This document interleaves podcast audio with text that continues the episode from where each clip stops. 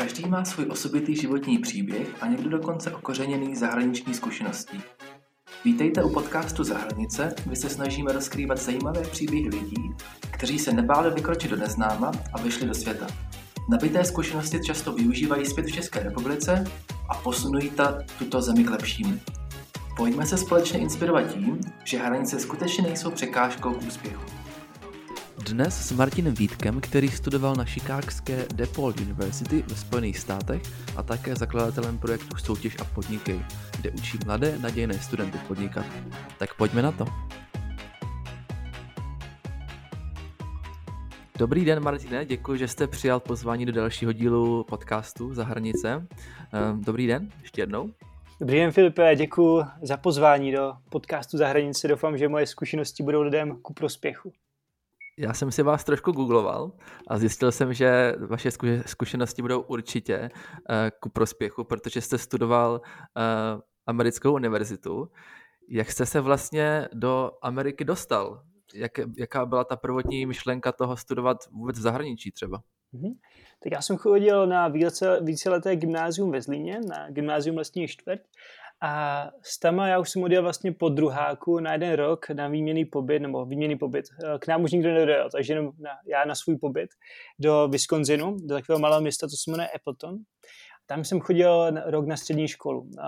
Hrál jsem tam fotbal, já nevím, koučoval jsem eh, ženský fotbal, potkal jsem se spousty lidma, ale bylo to pro mě takový jako eh, zážitek jako na obě strany, že to bylo strašný kulturní šok pro mě oproti Česku, kdy už tady jsem měl pomalu 18, že jo, a jak to, jak, jak to chodilo, tak prostě lidi chodí normálně do baru, prostě byl fotbal s kamarádama a tak dále. A tam jsem byl uh, ve velmi křesťanské luteránské rodině, kde bylo spoustu pravidel, na kterých se nebyl zvyklý. Takže to byl takový jako první, první střed s novou civilizací byl, že je z ničeho nic spousty pravidel, kterým se člověk musí přizpůsobit. No ale po tom, co jsem se vrátil po tom roce, tak jsem musel opakovat jeden ročník, protože jsem nedělal srovnávací zkoušky. A po tom roce jsem si vlastně uvědomil, že nechci být nějakým doktorem jako táta, nechci být učitelkou jako máma.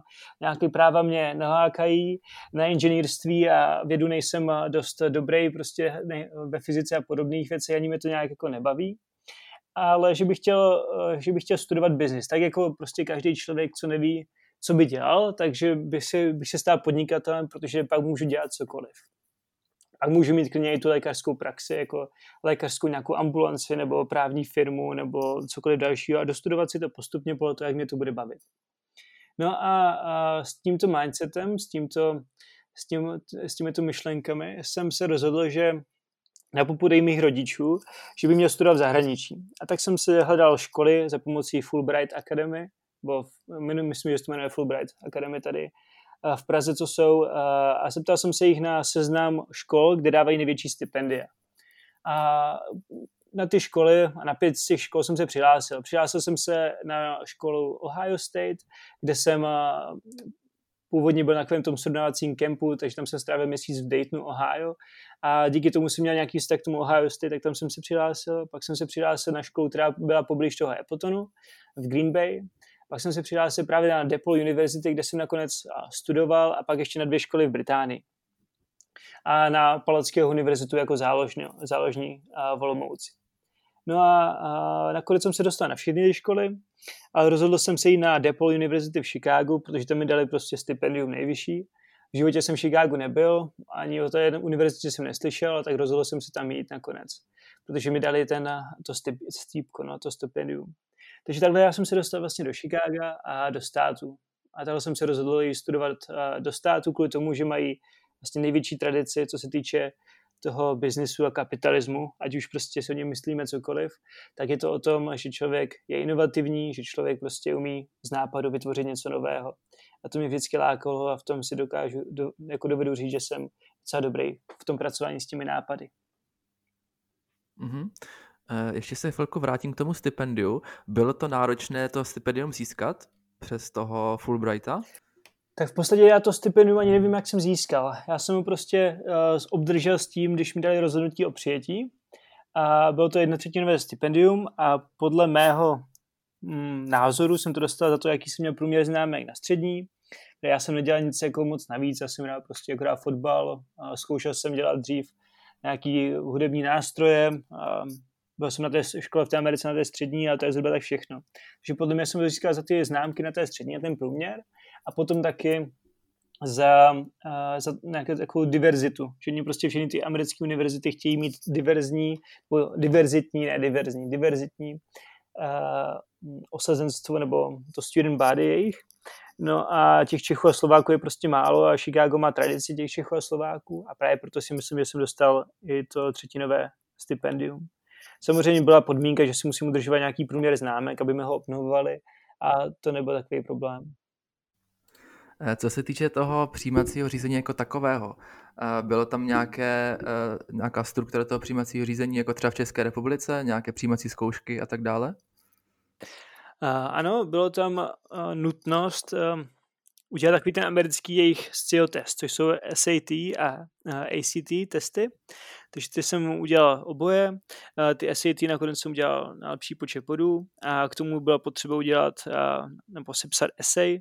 Už ani nevím, o čem jsem tu essay psal, ani co bylo mhm. náplní, ale každopádně to jsem taky napsal. A na základě toho, jaký jsem získal skóre a jaký, jak vyhodnotili tu moje essay, jsem potom byl přijat na tu školu a myslím si, že i to mohlo hrát roli v tom, jaký jsem dostal stipendium. Mm-hmm. A když se podíváme třeba na ty um, americké životní náklady pro toho studenta a třeba to stipendium, pokrývalo to i, i, i vaše životní náklady, anebo to bylo čistě jenom třeba na školné a potom jste už u studia pracoval nebo měl nějaké své vlastní projekty? Jasně, tak bylo to čistě jednotřetinové školné stipendium, takže na nic jiného to nebylo. Jelikož jsem byl v Americe, tak tam jako člověk nemůže pracovat jinde než na kampusu, té školy, takže to jsem pracovat nemohl, takže jsem si musel hledat nějakou, eh, nějaký přivídělky eh, prostě různě, ať už prostě klasický nelegální přestěhovalec, prostě pracovat někde v kuchyních nebo hledat si někde nějaký stáže a podobně. Takže, takže tak. A samozřejmě já jsem to by nebral jako jenom studium, ale i investici a pomohl jsem tím, že rodiče mi pomáhali platit jak za ten zbytek toho stipendia, tak za ty životní náklady, tak já jsem naopak našel příležitost, jak ty peníze získat zpátky skrze investici do nemovitostí a případně ještě do takového jako většího projektu. Takže nakonec, eh, nakonec eh, ty peníze, co se utratí za to, že jsem tam studoval, se, se vrátí několikanásobně. Takže myslím, že velká, velká pointa, že všechny peníze, co utrácíte za své vzdělání, nebo za cokoliv jiného, by měla být investice do vás a, a do vaší rodiny, nebo do toho, aby se vám to nějak, nějakým způsobem vrátilo. A pokud na to položíte takhle na tu Ameriku a kolik můžete potom vydělat jako třeba absolvent té univerzity, když si seženete nějakou průměrnou práci, tak se vám ty peníze a to stipendium i vrátí během třeba roku nebo dvou let. A ty životní náklady, ještě jsem zapomněl říct, pokud se, pokud se nemýlím, tak ty životní náklady, když jsem studoval v Chicagu, tak tam studio stojí na měsíc zhruba 14 dolarů měsíčně, takže to je jako pro jednoho člověka. Potom, když si chcete pronajmout něco pro dva lidi, tak vás to vyjde okolo 1700 dolarů. No a potom, když už eh, chcete mít něco pro více lidí, tak počítáte, 20, počítáte 2000 dolarů a více. Samozřejmě musíte se taky pečlivě vybírat, v jaký čtvrti si to pronajímáte. Tak jako v každém velkém městě jsou čtvrti lepší, jsou čtvrti horší a jsou čtvrti životu nebezpečné.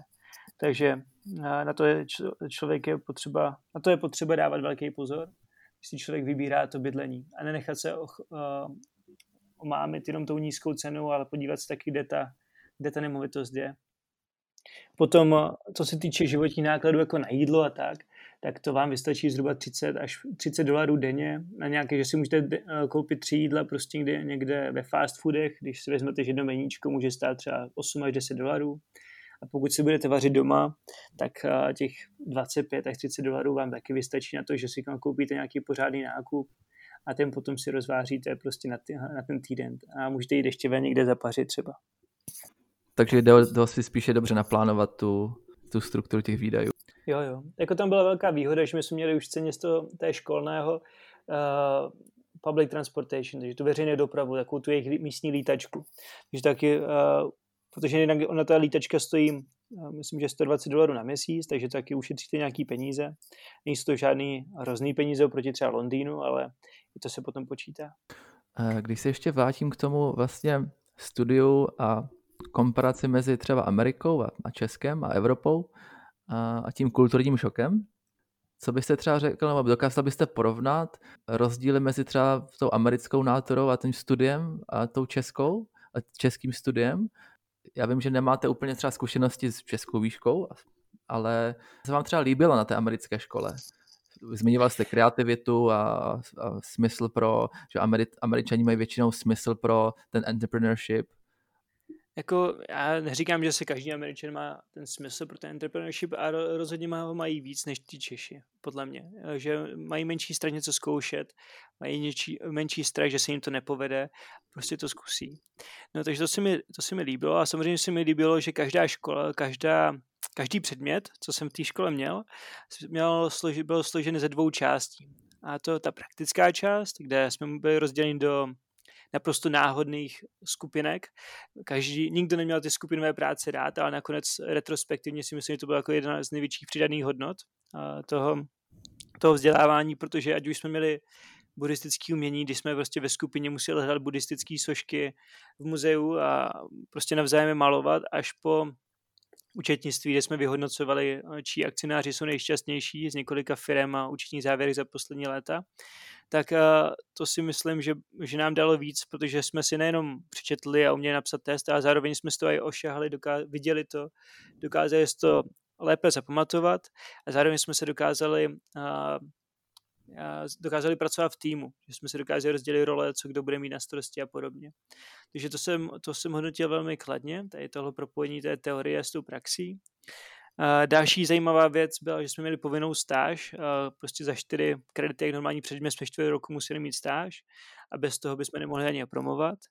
A třetí věc, co se mi líbila, bylo, že 99% učitelů sice vám řeklo, že si máte koupit knížku, učebnici, ale uh, nenutila vás jí číst tu celou. Řekli, řekli vám prostě kapitoly a v těch kapitolách poč, počet stránek, kde vám řekli, tohle se reálně děje a ten zbytek, to je jako pro fajnšmekr, že to se děje třeba ve 2% případů. A jaká záleží na vás, to se naučíte, protože v těch testech a v tom prostě bylo informace z těch věcí, co vám řekli, že tam jako reálně budou, to, co se reálně používá. A ten navíc prostě bylo jenom, když jste, když jste, jste chtěl to jako víc toho dozvědět, nebo když jste chtěl vědět něco navíc. To se mi líbilo, protože pak to bylo jednodušší se taky na některé testy lépe připravit. To, co vás víc zajímalo, tak to jste si víc nastudoval a bylo to takové, že jste měl ten základ do toho života. A oni ví, že prostě většina věcí je stejně na internetu a dá se to když tak dohledat. Takže vás nenutí e, až tak moc to biflovat, jako bych řekl u nás. Měl jste v rámci toho, toho studia i nějaké další projekty? Eh, naražím se teďka třeba na eh, váš projekt Soutěže podnikej. Eh, bylo to něco, co jste, kdy jste měl tu myšlenku toho projektu už na, na té škole, nebo to bylo potom později, v průběhu vašeho, vaší kariéry? Co jsem dělal za projekty na té, na té výšce, tak těch bylo více, byly většinou menší a, už v nich buď nejsou nebo přestali fungovat, že to byl takový fail.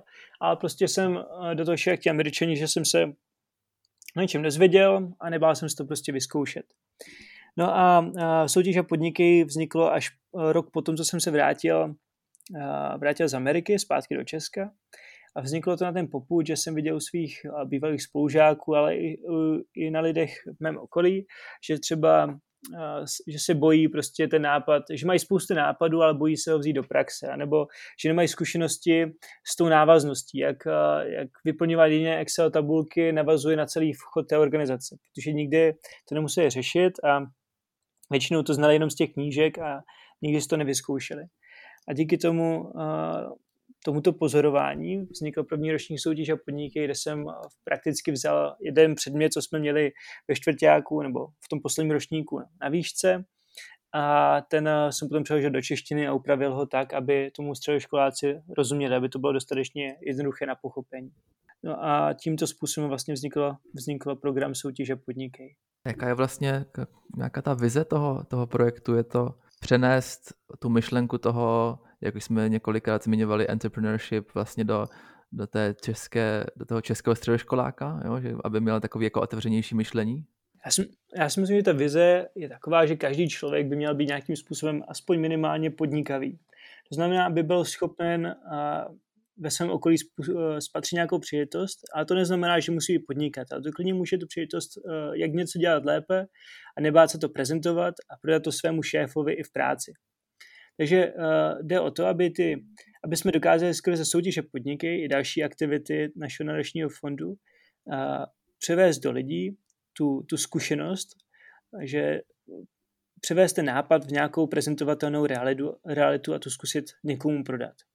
Že jakmile oni tohle, ty lidi si zažijou, tak nejenom, že získají sebevědomí, že to zvládnou, že to není zase tak nic těžkého, a zároveň uh, získají tu schopnost, jednotlivé jako hard nebo soft skills, vlastně jako ta prezentace, to, to prodávání, toho myšlení nad tím uh, způsobem toho, že to dokážou najednou dávat celé do souvislostí, že mají nějaký kritický pohled na tu věc. Začnou umět vyhledávat na Google, prostě uh, potřebuji nějaké informace, tak uh, nespokojím se s první stránkou Google, ale zkusím víc hesel a zkusím ten Google prošťourat a třeba se podívám i, co mi vychází na jiných stránkách, jako když si změním zemi vyhledávání a podobně. Takže já si myslím, že celkovým smyslem a celkový vizí je tady vytvořit podnikavé Česko. A soutěž a podniky je jenom jeden z těch programů, kterým to děláme.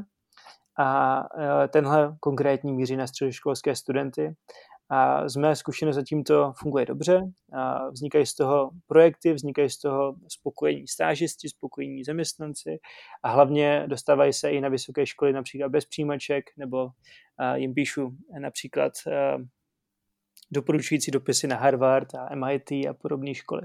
Takže myslím si, myslím si, že zatím děláme dobrou práci a pořád se to dá určitě zlepšovat.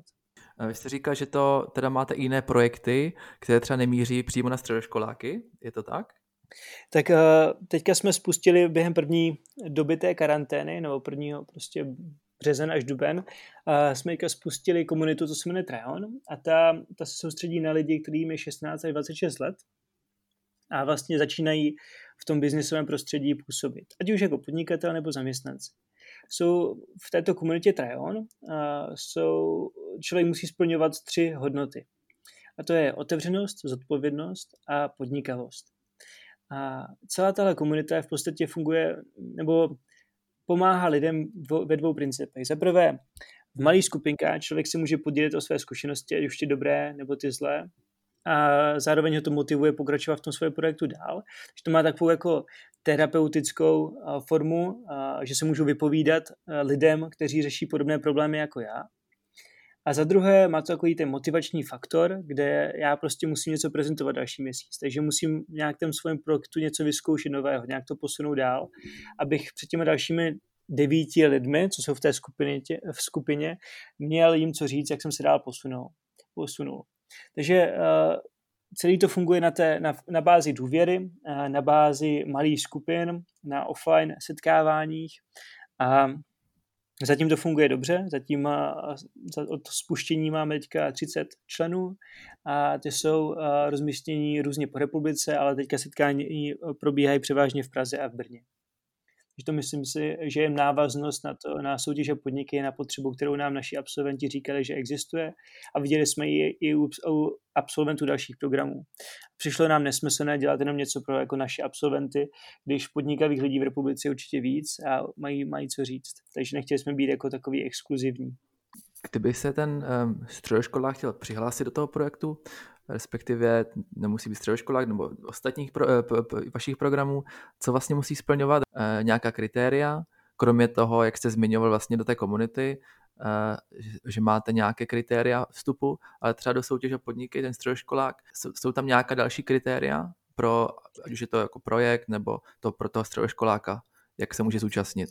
Co se týče soutěže podniky, tak tam jediné kritérium je, že ten člověk musí být středoškolský student, a neměl by mít více jak 21 let a kapitán týmu by měl být aspoň 16 let. Pak se můžou přihlásit buď to jako jednotlivec nebo až týmu o třech lidech a v rámci přihlášky nám popíšou svůj nápad a proč chtějí soutěž a podniky absolvovat. To jsou vlastně jediné, jediné informace, co po nich na začátku potřebujeme nebo do přihlášky požadujeme.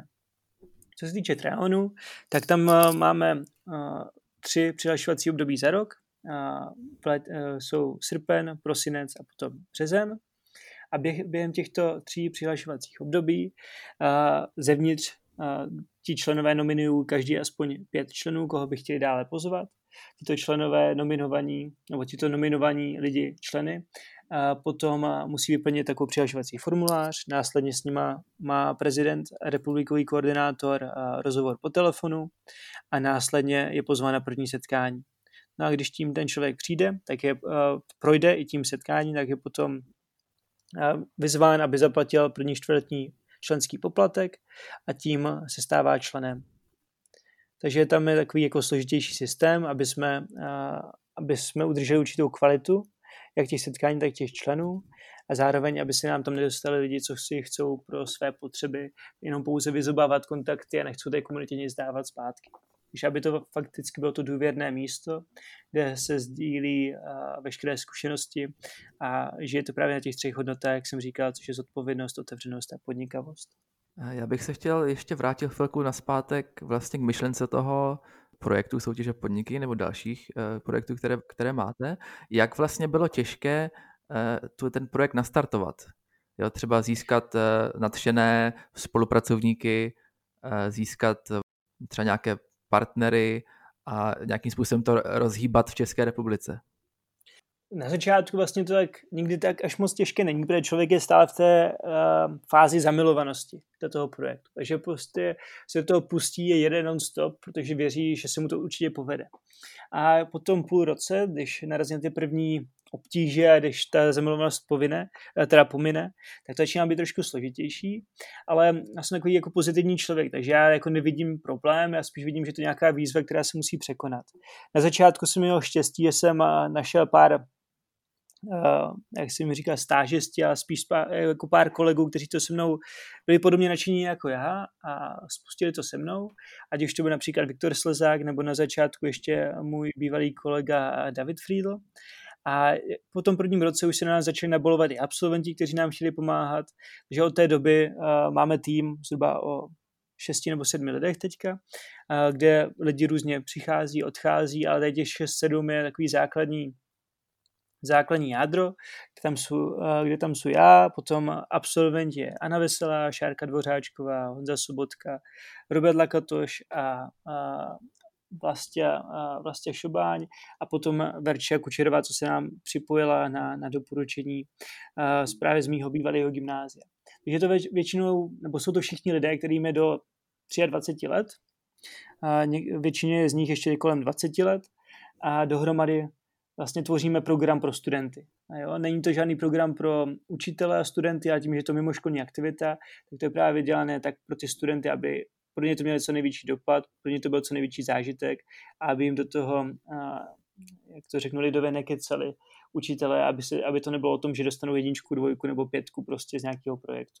Takže ano, bylo to na začátku uh, složité, složité i doteď je fundraizovat, protože uh, lidi nevidí tu, tu potřebu té podnikavosti, protože ta, ta se u toho člověka, když ho to naučíte, tak to se třeba objeví až za dva, za tři roky. Tím, že jsou středoškoláci, tak ty velké firmy v nich většinou nevidí takový ten dopad toho HR, že to může být nějaký zaměstnanec třeba za rok, ale vidí, že to spíš dlouhodobý projekt, že s ním jako tímto způsobem spíš nastartují tu konverzaci a to se těžko zatím komunikuje, nebo já jsem na to ještě nepřišel na to, jak to efektivně komunikovat. Tak věřím, že to je spíš taková investice do budoucnosti, že jo? Přesně tak.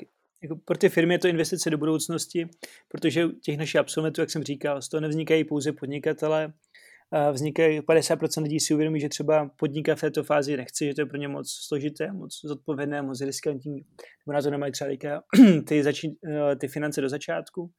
Takže si hledají třeba práci, stáž a podobně a tam už můžou hrát roli právě ti partneři, kteří jim tu stáž, práci můžou nabídnout. Díky moc, že jste objasnil projekty, které teďka děláte a skvělou zkušenost eh, z Ameriky, z USA, z Chicaga. Eh, vy hodně pracujete s mladými studenty v rámci vašich projektů. Kdybychom se měli podívat na, na to, kdyby vlastně ten mladý student chtěl naučit se té, té podnikavosti, co byste mu doporučil? Já bych mu určitě doporučil zkusit si uh, zapracovat nějakým vlastním nápadu. Nemusí to být jako vlastní projekt, jak jste říkal, a může to být třeba, že se stane hlavním koordinátorem nebo core, členem core týmu organizace maturitního plesu, nebo že prostě bude mít nápad, že chce ve svém městě udělat Majales, nebo nějaký jako klidně i takhle, takovýhle nápad. a vyzkoušet si, jaký to je s tím nápadem pracovat, jak to všechno spolu jako souvisí a dotáhnout to do konce. Potom je na té, ta podnikavost se musí učit praxí. Jako to nejde vyčíst z knížek, to se musí zažít.